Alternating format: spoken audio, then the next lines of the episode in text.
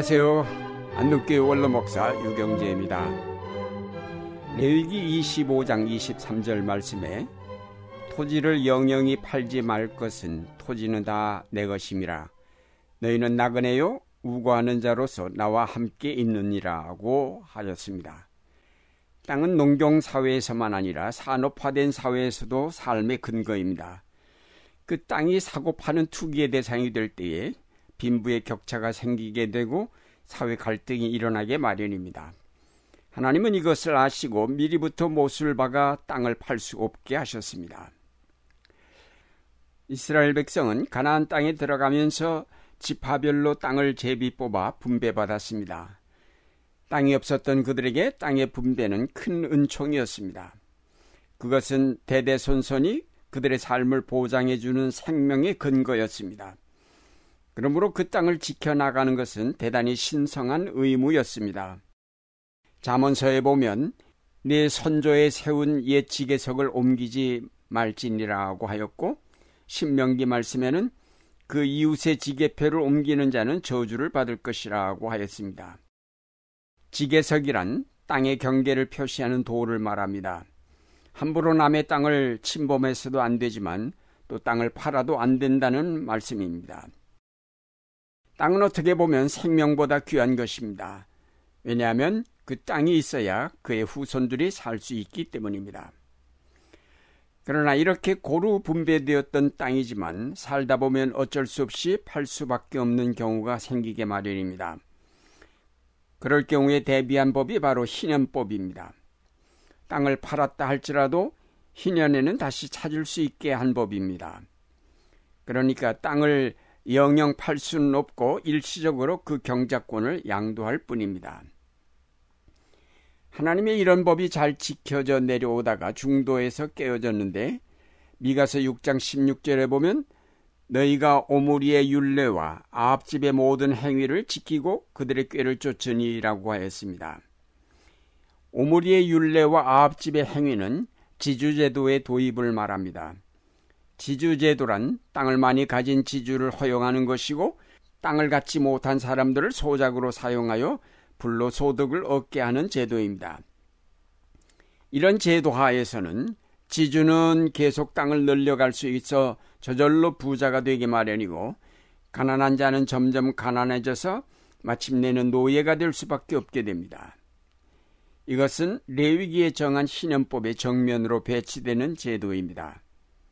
아합이 규탄되는 왕이 된 까닭은 바로 이런 경제 정책에 기인한 것입니다.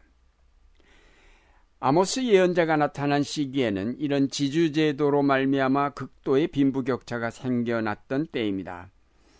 하나님이 정해주신 토지법이 무너지면서 사회 전반에 부정의가 넘쳐나게 되었습니다.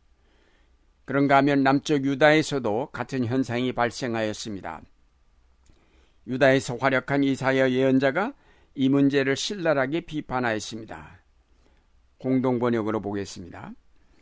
아, 너희가 비참하게 되리라. 집을 연달아 차지하고 땅을 차례로 사들이는 자들아. 빈터 하나 남기지 않고 온 세상을 혼자 살 듯이 차지하는 자들아. 만군의 야훼께서 내 귀에 대고 맹세하신다. 많은 집들이 흉가가 되어 제 아무리 크고 좋아도 인기척이 없게 되리라. 포도밭 열흘 가리에서 술 한 항아리밖에 나지 아니하고 종자 한 섬에서 곡식 한 독이 가까스로 나리라. 토지 투기는 이미 3천년 전부터 있어 왔습니다. 하나님은 토지 투기가 극도에 달할 때 여기에 철퇴를 가하셨습니다. 이스라엘과 유다의 멸망은 바로 이런 토지 투기와 경제적 부정의가 극한에 다다른 결과로 온 것이라고 해도 과언은 아닙니다. 신약에 와서 보면 예수님께서 부자들을 향하여 천국에 들어가기가 어렵다고 하셨습니다. 구약의 배경으로 이 말씀을 보면 당시 부자란 대개의 경우 지주들입니다. 지주들은 결국 하나님의 토지법을 지키지 않은 불법자들이요 이웃의 것을 탐내지 말라 한 십계명을 지키지 않은 사람들입니다. 영생을 찾았던 부자 청년에게 예수께서 그 소유를 팔아 가난한 자에게 주고 따르라고 하신 것도 부당한 소유를 가지고서는 영생에 들어갈 수 없기 때문입니다. 초대교회는 재산과 소유를 팔아 각 사람의 필요를 따라 나누어줬다고 하였습니다. 모든 재산을 팔아 내놓은 것이 아니고 자발적으로 교회의 필요에 응한 것입니다. 초대교회가 사유재산을 폐지하였거나 모든 것을 다 팔았다는 의미는 아닙니다. 도움이 필요한 때는 언제든지 믿는 사람은 가난한 사람을 돕기 위해 땅과 집을 처분하였다는 것을 암시하여 줍니다. 초대교회는 구약의 메시아 예언을 경제적인 측면에서 실현시키려 한 공동체라 하겠습니다. 예언자들은 모든 사람이 다시금 자신의 땅을 지니게 되는 새날이 올 것임을 예언하였습니다. 정의와 평화의 날이 오는 날 사람마다 자기 포도나무와 무화과나무 아래 앉아서 평화롭게 살 것이고 지도자들은 더 이상 백성을 억압하지 않고 백성들에게 조상 대대로의 땅을 주어 즐기게 할 것이라고 하였습니다. 하나님은 지주들에 의해 착취를 당한 가난한 자들에 대하여 관심을 기울이셨고 예수님도 역시 그러하셨습니다. 예수님이 가난한 자에 대하여 관심을 더 가지신 것은 결국 거기에 깃들어 있는 불이 때문이었습니다. 예수님은 빈부의 격차에서 생기는 불의를 배격하시고 거기에 하나님의 의를 실현시키려 하신 것입니다. 하나님은 그의 법을 거슬려 이 세계가 지주제도를 가지고 있는 한 계속 그 제도를 심판하십니다. 마음의 뜨가 일어나 땅은 하나님께 속한 것이라는 깃발을 높이 들었을 때 지주 밑에 신음하던 많은 사람이 그 아래 모였습니다. 그래서 아프리카와 소아시아 지역은 완전히 회교 국가가 되었습니다. 또 유럽 전역에 걸쳐 봉건 제도가 전파되면서 또다시 봉건 영주들에 대한 항거가 일어나서 마침내 봉건 제도가 무너지고 자본주의가 탄생하게 되었습니다. 그러나 개신교나 가톨릭 교회나 동방정교회가 하나님의 법으로 돌아가지 아니하고 여전히 지주제도가 번창하도록 허용했습니다.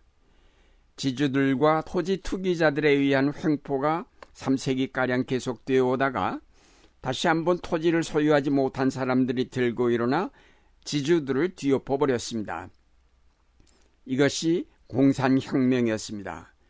공산혁명은 산업화된 나라에서 일어난 것이 아니라 지주제도를 택하고 있었던 동구 유럽이나 발칸반도, 러시아, 동남아시아, 중국 등지에서 일어났다는 점이 중요합니다. 지금 세계 곳곳에서 일어나고 있는 분쟁의 대부분은 땅을 갖지 못한 사람들이 생존을 위해 투쟁함으로 일어나고 있는 것입니다. 우리나라는 해방 후 토지개혁을 단행하였습니다. 물론 지주들은 이 모양 저 모양으로 토지개혁에서 벗어나 자기 땅을 그대로 소유한 사람들이 많았습니다.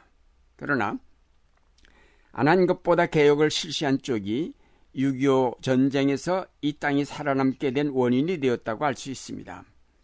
만약에 그나마 토지개혁 없이 이 전쟁을 맞았다면 지주들에게 짓눌려왔던 농민들이 모두 들고 일어나 순식간에 공산사회가 되어버리고 말았을는지도 모릅니다. 그러나 또다시 토지개혁을 하지 않으면 안 될 만큼 편중 현상이 두드러지고 있습니다. 최근 통계청 자료에 의하면 상위 10%의 사람들이 56.7%의 땅을 소유하고 있습니다. 사랑하는 여러분, 땅은 하나님의 것으로 인간의 생존을 위하여 주신 것입니다. 이것을 독점한다는 것은 다른 사람의 생존을 박탈하는 것입니다. 하나님은 이것을 큰 죄악으로 간주하십니다. 이제 우리는 우리 사회에 편만하여 있는 이런 부정의를 해소하기 위해 힘을 모으고 기도하여야 하겠습니다. 우리가 모르고 과거에 이런 경제적 부정의에 편승하여 돈을 벌었거나 이를 묵인하여 온 사실들에 대하여 회개하고 이제부터 하나님이 우리에게 명하신 원칙대로 살아가기를 힘써야 하겠습니다. 이것이 바로 오늘 혼란에 빠진 우리 사회를 구원하는 길이 될 것입니다.